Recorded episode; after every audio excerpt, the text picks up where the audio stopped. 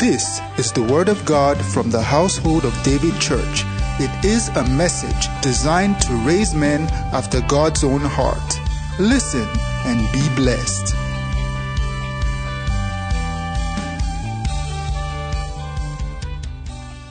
Hallelujah. Blessed be the name of the Lord. Hallelujah, hallelujah, hallelujah. So good to be in service this evening. Can you just lift up your hands wherever you are and say, Father, we thank you, we bless your name, we give you praise and glory. Thank you for your presence in our lives. Thank you for distinguishing us. Thank you for making us citizens of heaven. Lord, we are eternally grateful. So Lord, we bless your name, we bless your name. Hallelujah, hallelujah, praise God forevermore. Hallelujah, praise God. I want to welcome you to service this evening. I trust that you'll be tremendously blessed by God's word. Um, well, for those of us that are fasting, I um, hope you've been enjoying the fast. This is another day. I think this is the twelfth day. Yes, it's been remarkable. God has been moving us from one level of glory to the other. Um, if you've not joined the fast, please make sure you do so. Uh, don't be left behind. Praise God. Praise God. Hallelujah. And, um, you know, um, services, physical services have resumed. So if you were not in service on Sunday and you reside in Lagos, well, you missed. But I'm sure you also caught up with us online and you watched the service. Um, if you missed both the physical service and the online version of the service, please, I would admonish you to watch the services. First and second service, they were powerful, very powerful. Pastor shared with us some very vital and important truths that you must not miss to know as a Christian. Praise God. So tonight, I just want to go a step further and sharing some of the thoughts that I've heard from him and some of the thoughts that I believe would bless you. So we're talking about living beyond the natural this evening. Praise God. Praise God. And I sincerely want to thank um, Pastor Shala um, for this opportunity to share God's word with you. And of course, thank Pastor Abigail too for the opportunity. It's it's always um, an honor to do these things under and functioning under their grace. Praise God. All right, I would want us to open our Bibles to the book of Colossians chapter one. Colossians chapter one, we'll be reading the twelfth and the thirteenth verses. Colossians chapter one, verses twelve and thirteen. The Bible says, giving thanks unto the Father, which had made us meet to be partakers of the inheritance of the saints in light. Verse thirteen, and that's where I'm going. He says, who hath delivered us from the power of darkness and hath translated us into the kingdom of his dear Son. Praise God. And we know the Son he's talking about here is Jesus Christ. So he says he had delivered us from the power of darkness.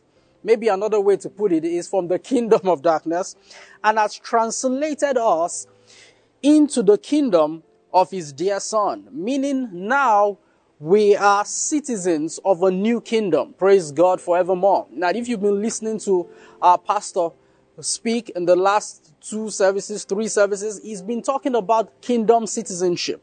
And if you've missed any of them, please get the message and listen to them. Praise God. So this verse tells us very categorically that we have been translated into a new kingdom. So we are citizens of God's kingdom. Now, when we get born again, it is important to note that we become citizens of another kingdom. You see, being born again is being born as a citizen of another kingdom. Praise God. Now, as you would naturally say, that if you have an American father and mother come to Nigeria to maybe to work or on vacation, and during that period they give birth to a child, you see, that child is inherently an American, even though he was born in Nigeria. But because he was born of American parents, that child becomes an American automatically. And at the same time, that child can also go get a green passport and become a citizen of Nigeria. So that child can operate what we call dual citizenship. Praise God. You see, the same thing happens to us when we give our lives to Christ. When we get born again, we become citizens of God's kingdom. Even though we are physically on earth, we are citizens of the kingdom of God. So we become citizens of heaven. Praise God.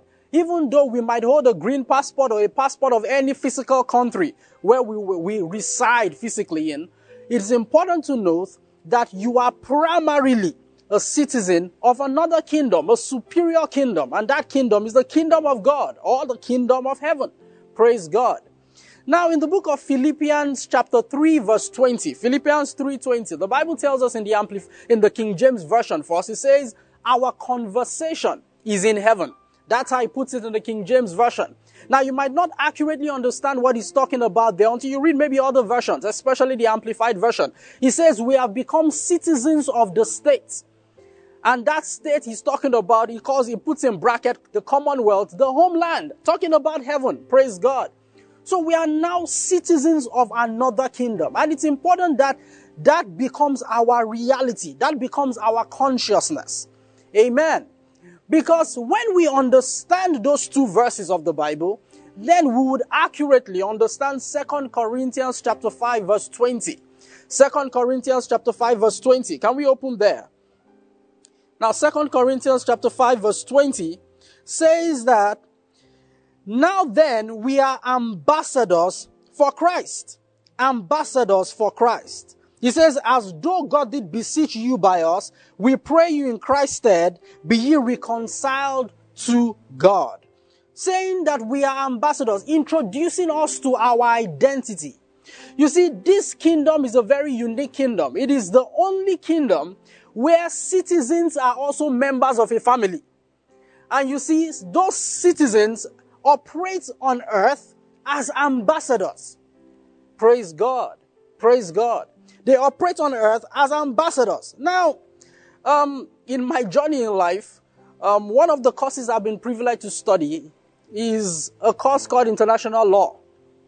And in International Law, they will tell you that an ambassador is an official envoy, especially a high-ranking diplomat, all right, who represents a state and is usually accredited to another sovereign state, meaning an ambassador is one who operates in another country, but that ambassador is not from that country where he or she operates. So the state or the country or the kingdom or the place where this ambassador operates is called the host country. However, that ambassador is from another country, and that country is called the home country to this ambassador. Praise God. So that is the homeland of the ambassador. Now, the unique thing about an ambassador is that an ambassador lives in a foreign country, however, carries with him or her the authority of the country where he or she comes from. For example, you know, you might have the ambassador of the United States of America to Nigeria. Now, this ambassador lives in Nigeria, all right, drives on Nigerian road. However, this ambassador drives in an American car in Nigeria. This ambassador lives in a place in Nigeria, and that place is a very sacred place. Now, this ambassador works in what you would call an embassy in Nigeria. However, this ambassador is physically in Nigeria, but this ambassador represents everything about America.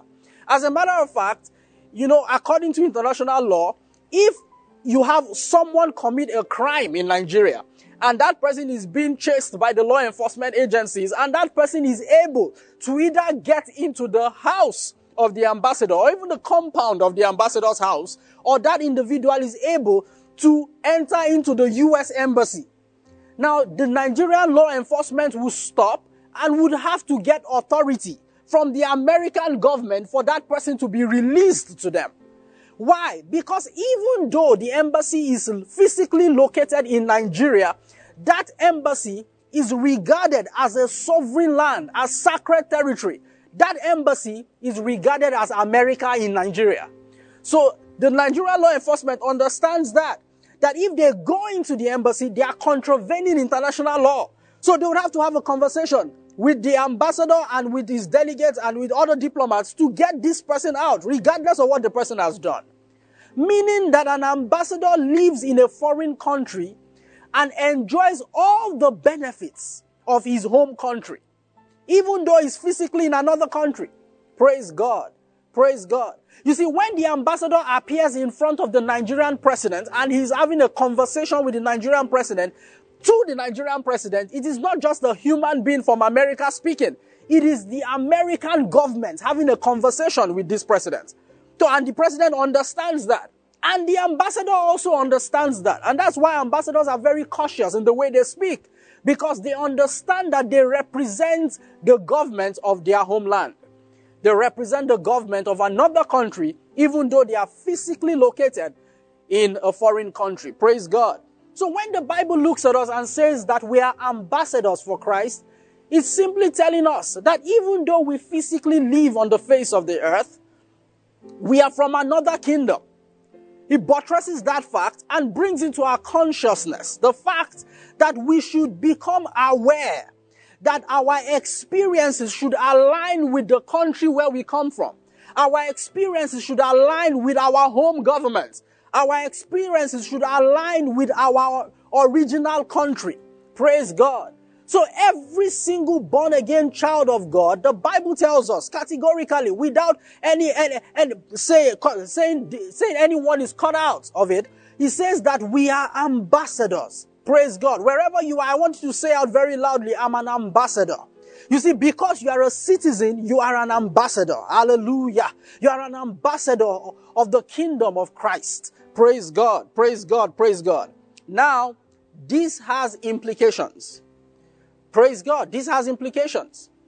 Because you must understand that the fact that you are functioning as an ambassador in another country, and that is based on your citizenship, right?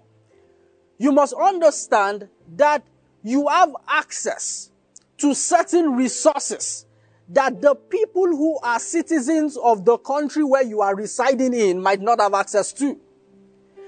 You see, a few weeks ago or months ago, we had lots of, um, even though they had banned international flights and all of that had happened, because of the situation, the COVID nineteen pandemic and all of that, we heard certain things in the news. And part of it was the fact that countries were evacuating their citizens from various countries and bringing them back home. So you had British Airways coming to Nigeria and say, you know what, we are evacuating all British citizens, all Britons from Nigeria. Now, now when, if you appeared at the airport and you did not show a passport, a Burgundy passport, showing that you are from Britain, they will tell you to go back home. Now, even when you appear there, whether you were black or white, if you had the British passport and you showed them and you could prove that you are a citizen, they were going to let you into the plane, because they are evacuating what? They are citizens. So those were some of the privileges they have. In war times, that is what typically would happen. Countries send in their aircraft to evacuate their citizens and bring them home. So that, I mean, you guys can be killing yourselves, right? But we evacuate our citizens. So you must understand that as a citizen and as an ambassador of the kingdom of Christ on earth, you have certain privileges and certain, certain, certain opportunities that the normal human being does not have. Now, I remember a story I heard. Um, it's a story I heard many years ago, and it's a story about an old couple. This old couple won, you know, they won a particular um, t- ticket to do a boat cruise. And I mean, these guys were so poor that this was going to be big for them. This was going to be the first time they were ever going to be traveling out of their country. Now, I mean, a boat cruise, wow. I mean, the husband and wife, old as they were, they were so excited. And at the same time embarrassed, because this was going to be the first time they were going to be traveling out of their country on any kind of transportation found possible. So they got into this boat. These guys went home, packed their loads, got into the ship, rather, and they were in awe of the beauty of the ship. I mean, they looked around, the captain took them around, they were in awe. You went, they were not the only ones who had won this type of um, ticket or this type of boat cruise, and so they were excited with the other people. But this couple had also ensured that when they were coming on the boat, they had packed crackers and a little juice, you know, to survive while they were on on the boat, you know, for as long as the ship was going to be at sea. And so they got in, and the the the, the um, crew of the ship showed them where their room was. They got into their room and they were like, wow, they touched the bed, smooth bed. I mean, touched the walls. They said, wow, we've never experienced anything like this. The husband looked at the wife. The wife looked at the husband. They hugged each other and said, wow, God has smiled on us. Woo, this is so exciting. And you know, both of them were looking out of the window and seeing the scenery, seeing the ocean. And it was like, God is so great. And they were so happy and excited. And you know, every day they would sit on the floor and they would open up their crackers and they would eat and they would drink some of the juice they brought on, on board. And they would, you know, just be in that place of saying, oh, Father, we are so grateful that you gave, God gave us the opportunity to enjoy this ship cruise or boat cruise, as you would call it. Now, this happened the first day, the second day, third day, fourth day, fifth day, sixth day.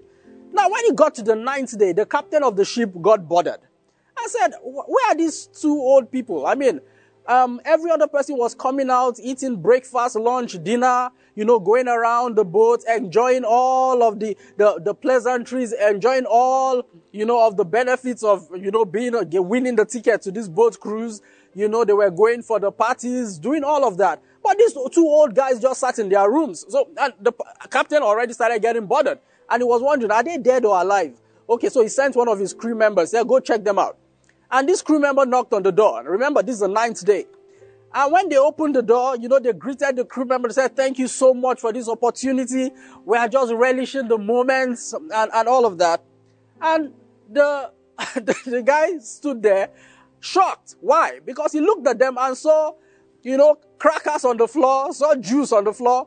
And he looked at them and asked them a question. He said, sorry, I, I'm sorry, I'm sorry. Um, is this what you guys have been feeding on? They said, yes, this is what we've been feeding on for the past nine days.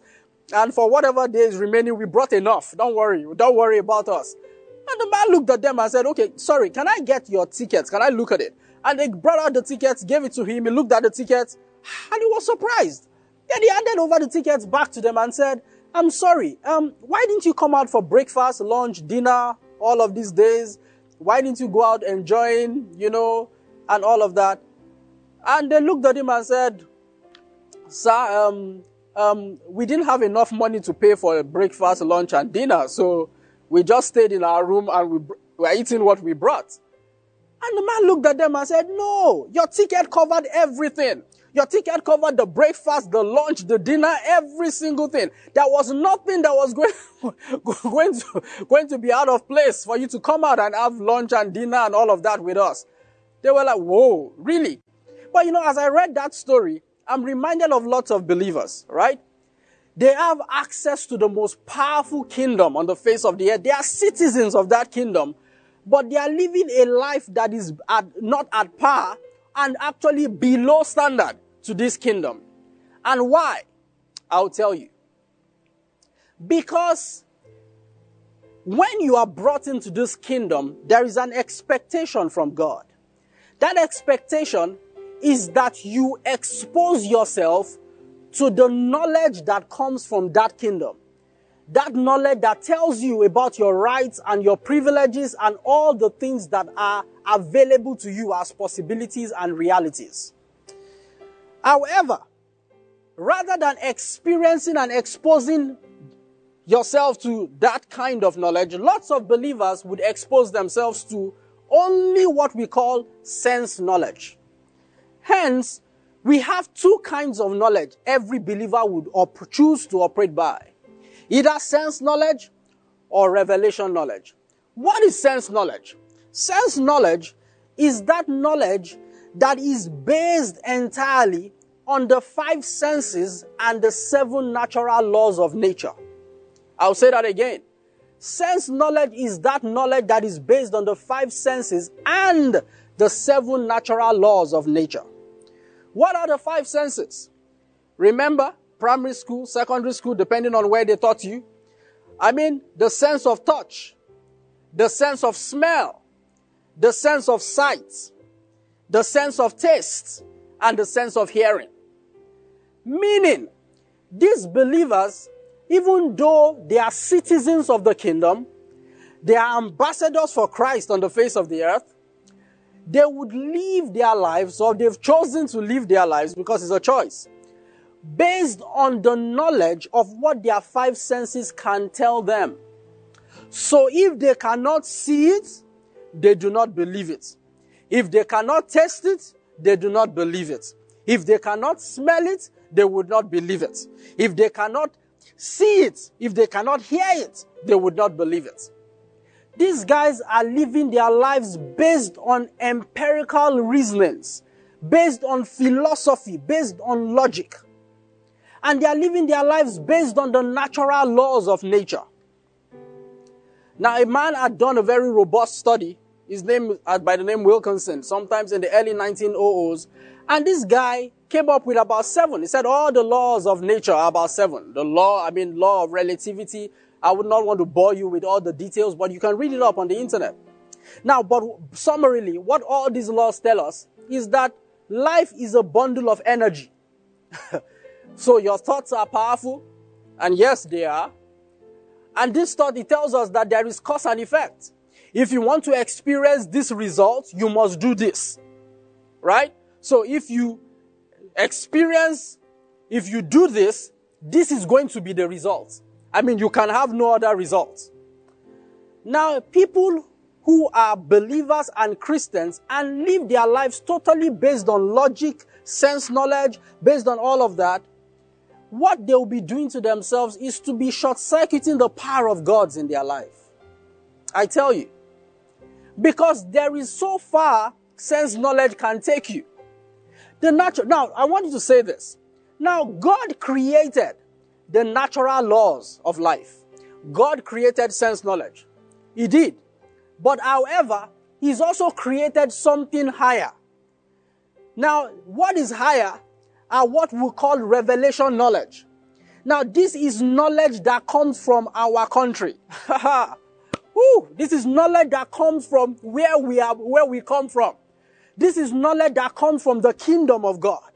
This is knowledge that comes from God. And this knowledge does not violate natural laws. Listen to me. This knowledge supersedes natural laws. Praise God. Praise God. This knowledge supersedes natural laws. And so anybody who is living his or her life based on the senses. So I'm, I'm feeling, I'm feeling cold. I'm, I mean, I'm, I'm, I'm, I, I look at my bank account and I see how much is there. And I base my life entirely on that. Uh, see, for any result I have in life, I must work very, very hard to it. People who are listening to, I mean, you're listening to the philosophies of men. And even though you're a believer, you become a philosopher. You become fully logical about every single thing. I mean, you're going to get into a lot of trouble. Because the truth is that Christianity in itself is supernatural. Christianity is one hundred percent supernatural. How can you explain how Jesus was born by a virgin? You cannot explain naturally. So for you to believe that, I want you to understand that Christianity in itself is supernatural. And you see, you cannot live your life only and entirely based on what you can feel, smell, and all of that. You see, as important as those things are, they are the facts of life. But there is something called the truth of God's word. And you see, the truth supersedes fact any day, any time. Praise God. Praise God. So you see, there is revelation knowledge, and that is knowledge from our country. The knowledge tells us how to live and what we can experience in God. You see, as we study God's word, what we are doing is that we are exposing ourselves to the knowledge that comes from our kingdom. Praise God. The knowledge that comes from our kingdom. And that knowledge is very clear.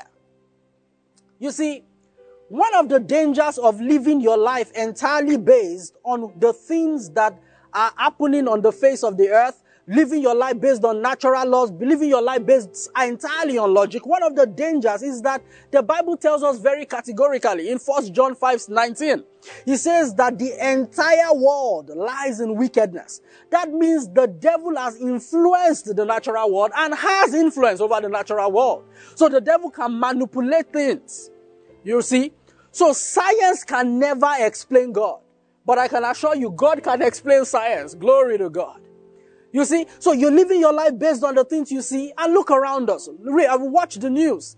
You hear people saying all manner, people postulating and bringing out policies and laws that are entirely anti the kingdom that we come from. And it's sad when you find Christians who agree with those laws and they try to explain it. You know, they try to explain it and they tell you that, you know, that these things are nature, this is how people are, ex- understand. When is entirely a demon at work? Praise God. You see, we must stand for the kingdom where we have come from. We must understand we are ambassadors. And in our kingdom, the only thing that helps us to understand our kingdom is the Word of God and the Spirit of God.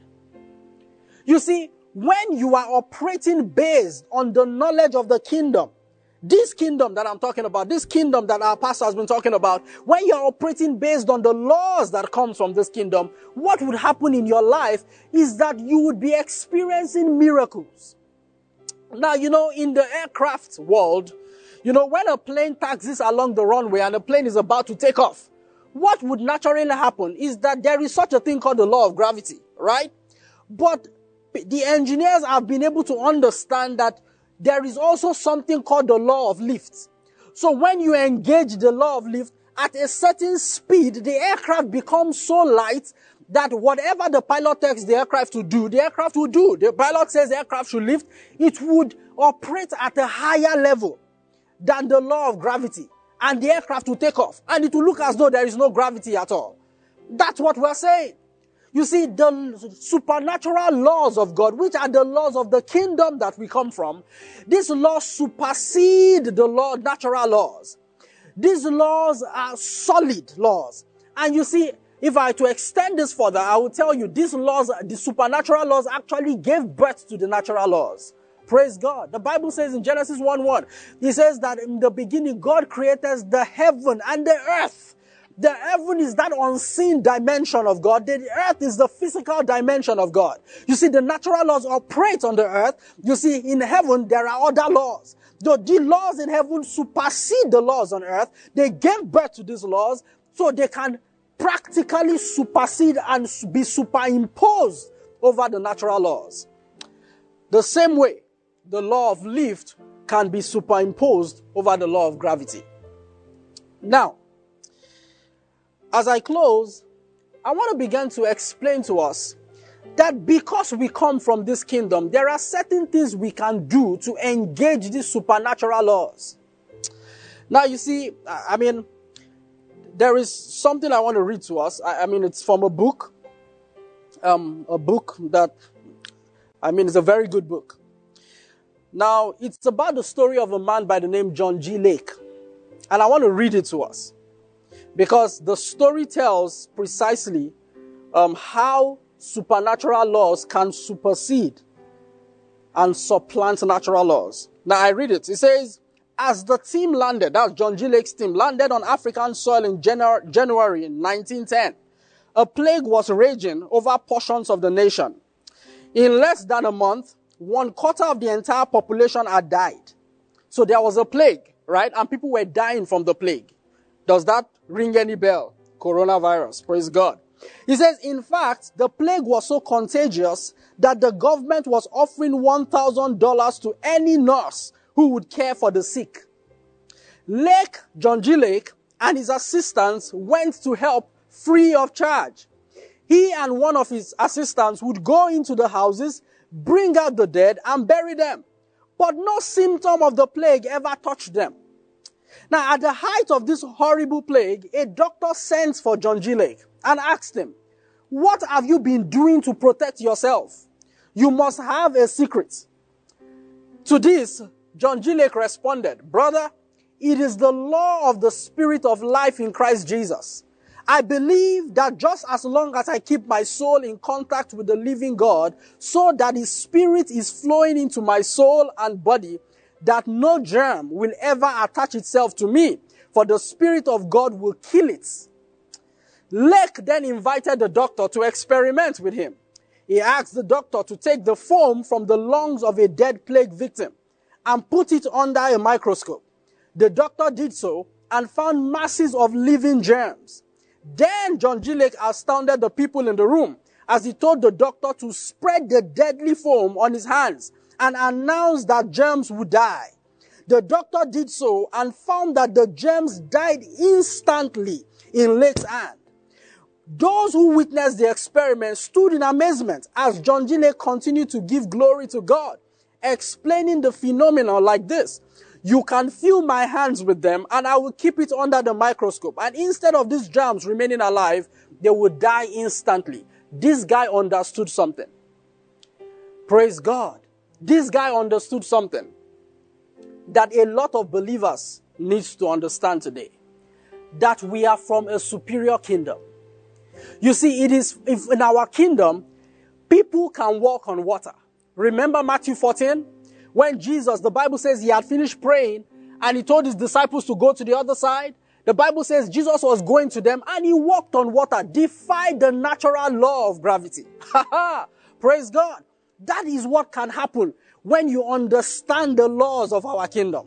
Praise God. In Daniel chapter three, I, I mean, I read the story. Every time I read that story, I'm so excited in my spirit. You know, the Bible tells us in Daniel chapter three about Nebuchadnezzar building an image and saying people should bow to the image. And uh, Shadrach, Meshach, and Abednego refused to bow, and they reported them to Nebuchadnezzar. And Nebuchadnezzar was so angry because he had given a command that anybody who would not bow, they would be thrown into the, a fiery furnace of fire. The Bible says that Nebuchadnezzar gave the order, said, you know what? Hit that furnace seven more times. Glory to God. Hit the fire seven more times. The Bible says that when Nebuchadnezzar told them to throw Shadrach, Meshach, and Abednego into the fire, because he had asked them, and they told him point blank, they said, sir, we are not bowing. We are not worshiping you, neither are we bowing to your image. It says that we will, we, we serve the living God. And that we trust that that God can deliver us. Even if that God refuses to deliver us, we are not going to bow. And you know, they carried, and Nebuchadnezzar got so upset. And he said, after hitting the fire seven times, the Bible says he picked mighty men in his kingdom to take Shadrach, Meshach, and Abednego and throw them into the fire. And the Bible says that the fire was so hot that the heat from the fire slew the mighty men. Can you imagine that? Slewed the heat from the fire. Slew the mighty men, but the mighty men still threw these guys into the midst of the fire. But the Bible tells us that the three guys stood in the midst of the fire and there was a fourth man. Glory to God. And the person who saw this fourth man was Nebuchadnezzar himself. The Bible says Nebuchadnezzar looked at the fire and said, excuse me, I think, wait, were there not three people we threw into the fire? How come there are four? I can see a fourth man. And the fourth man looks like the Son of God. That must have been a revelation to Nebuchadnezzar. And you know what he said? Wow. And they are walking around in the fire. And now listen to this part. Nebuchadnezzar now told them, he said, bring them out. Shadrach, Meshach, and Abednego, come out of the fire. And the Bible tells us Shadrach, Meshach, and Abednego walked out of the fire, meaning they could have escaped. Praise God. They could have escaped, but they chose not to escape. Because the Bible now tells us why.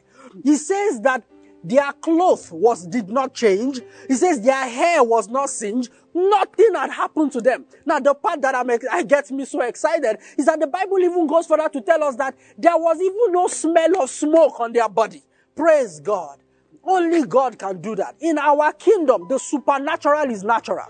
Do you understand me? In our kingdom, the supernatural is natural. In a world where people are beginning to disdain supernatural things and just stick with natural things, now let's try to explain everything. I want you to understand that our kingdom is supernatural and we can still experience the supernatural. We are still experiencing the supernatural. If you belong to the household of David, this will not be foreign to you because you, you know the testimonies that we record every single day about the supernatural God working in our lives. We are not natural beings. I want you to understand that. We are supernatural beings and Christianity is one hundred percent supernatural. Do you remember John chapter eleven? When Lazarus had died, the Bible says Jesus went to the graveside because he had told the disciples, says, let's go wake Lazarus from sleep. And the disciples said, is he sleeping? And he said, yes, he's sleeping. And he said, if he's sleeping, leave him alone. And Jesus said, actually, he's dead. You see, what they had called impossible, they said he's dead. I mean, when anything dies, they said that is an impossible case. But you see, the God we serve and the kingdom we come from, what men have called impossible is possible with God. So we live in a world of possibilities. There is absolutely nothing that is impossible to us. Praise God. And the Bible says Jesus went to the tomb of Lazarus and he, he said, Lazarus, come forth. And the Bible tells us that a guy who had been dead for about three days or the four days, the Bible says he came forth. Now, what was interesting is that the Bible says Lazarus was bound hand and foot, and even his face was covered. How did Lazarus know where the way was? It was the power of the Holy Ghost that descended on that body and raised that body, dragged that body back to life, and transported the body to the, the, to the door of the tomb. Glory to God. We serve a supernatural God. Supernatural things can still happen for you. As we fast and pray, I want you to start to think of supernatural things happening to you, because that is the kingdom that we come from. That is the kingdom that we come from. As I close, Acts chapter twelve. I want to read Acts chapter twelve to you. You see, a lot of people have lost faith in prayer. They pray because it's tradition, it's religion. You know, let's just pray. You know, maybe God might hear us, God might not hear us. And you might be saying that because of an experience you've had. Maybe you had a loved one that you prayed that the loved one will come back to life. Maybe the loved one was not feeling fine, but the loved one still died. Then you begin to doubt, is this thing true or not? I want you to understand that when you're operating on God's word, it is always true. It is always true. It is always true. God is ever true. Praise God. Never use your experiences to interpret the word. Interpret your experiences through the eyes of God's word. If that happened to you in the past, it is sad, but I want you to understand that there might just have been something you didn't put, do right. So go into the word and try to understand it. And if it was the sovereignty of God, trust that God knows best. Amen, because he's called the only wise God. But never use that as an experience. You heard that this person died. Ah, this person is not feeling fine. Ah, and you look and say, ah, this great man of God, this great woman of God, something happened to her. You absolutely have no idea what this person believes. You see? So do not base your own experiences in life based on theirs. Base your experience on God's word. Stick to the word. The Bible says in the book of Acts chapter twelve, if, if you're listening to me, I want you to begin to pray under your breath where you are. Just begin to pray under your breath as we read this. The Bible says, now about that time, Acts twelve from verse one, Herod the king stretched forth his hands to vex certain of the church. And he killed James, the brother of John, with the sword. With all the anointing of James, he killed James. And the Bible says in verse three, and because he saw it pleased the Jews. So these were part of James's people. I'm sure some even, maybe church members in James' church. They were happy. They said, well, the same way you have lots of Christians who have become philosophers and logical thinkers now. They abuse the pastor here, abuse that one. If they see any pastor talking about the supernatural, abuse it.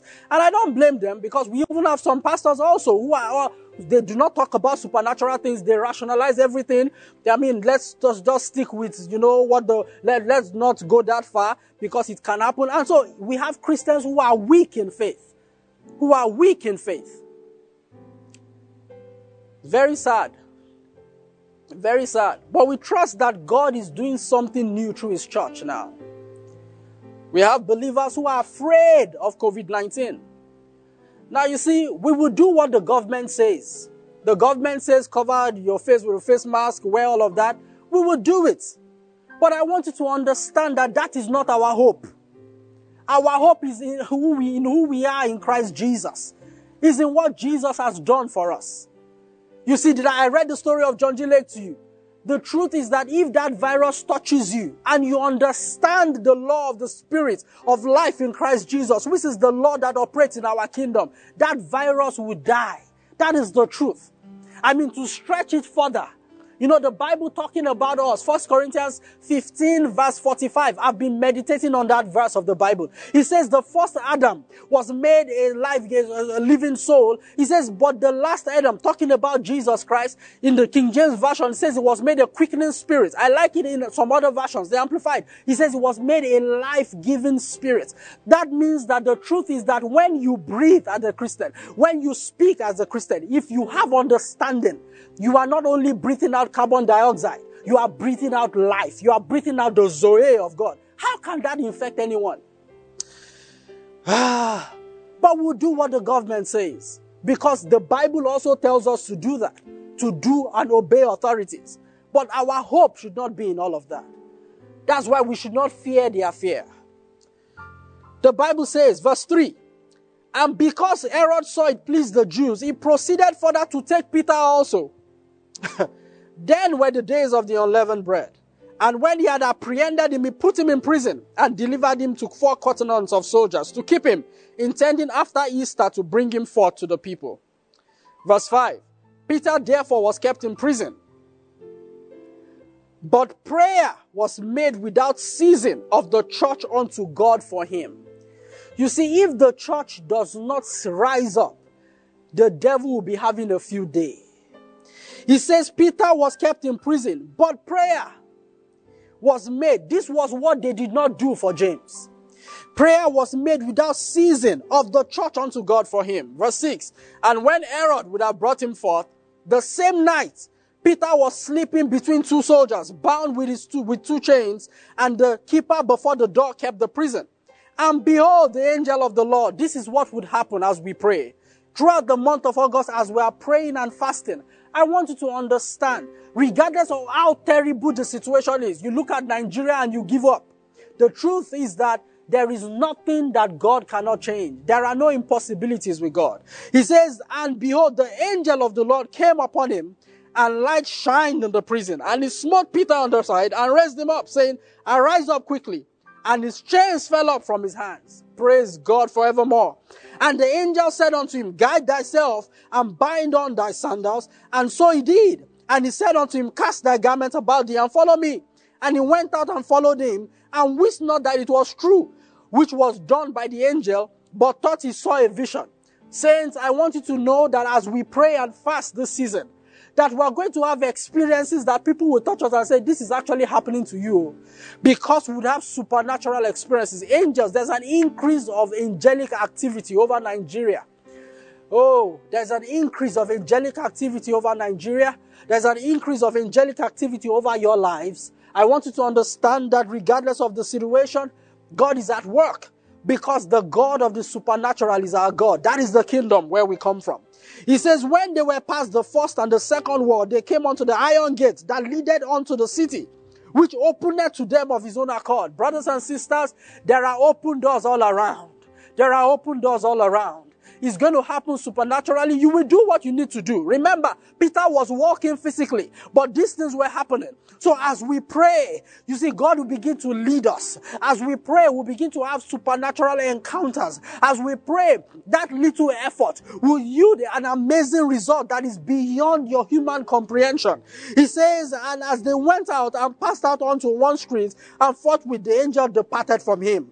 Praise the Lord. Hallelujah, hallelujah, hallelujah. I want you to just lift up your hands wherever you are and begin to pray in other tongues if you can. I want you to begin to pray in other tongues if you can. And you see, if you're You've not been baptized in the Holy Spirit, is okay. Just lift up your hands. I trust God to fill you. Just begin to speak in other tongues. Oh, thank you, Jesus. We are not citizens of the face of the earth. We are citizens from heaven. We operate by supernatural laws. And these laws are real. These laws are not fake. So we have supernatural results operating in our lives and supernatural encounters in the name of Jesus. Father, we bless your name. We give you praise and glory. Hallelujah, hallelujah, hallelujah. Father, we thank you. Father, we thank you. Father, we thank you. Saints, as you go out into your day, as you walk out throughout this month, I want you to be conscious of this. Praise God, praise God, praise God. Hello, thank you for watching us. We don't want this to end without giving you an opportunity to make Jesus Christ the Lord of your life. You know, after listening to God's word like this and you have never made Jesus Christ the Lord of your life, it's an opportunity to come to him, and it's a simple process because he has made all things available. I want to implore you now to give your heart to Christ. And by saying these words, because giving your heart to Christ must be done consciously. He has paid the price. Say after me, say, Lord Jesus, I come to you. I believe that you died for me and that you rose again. I believe that you shed your blood for my justification. I accept your finished work right now, and I confess that you are the Lord of my life. I believe in you. Thank you, Jesus. If you have said those words, you are actually born again, a new creation in Christ. Join us for more of this. God bless you.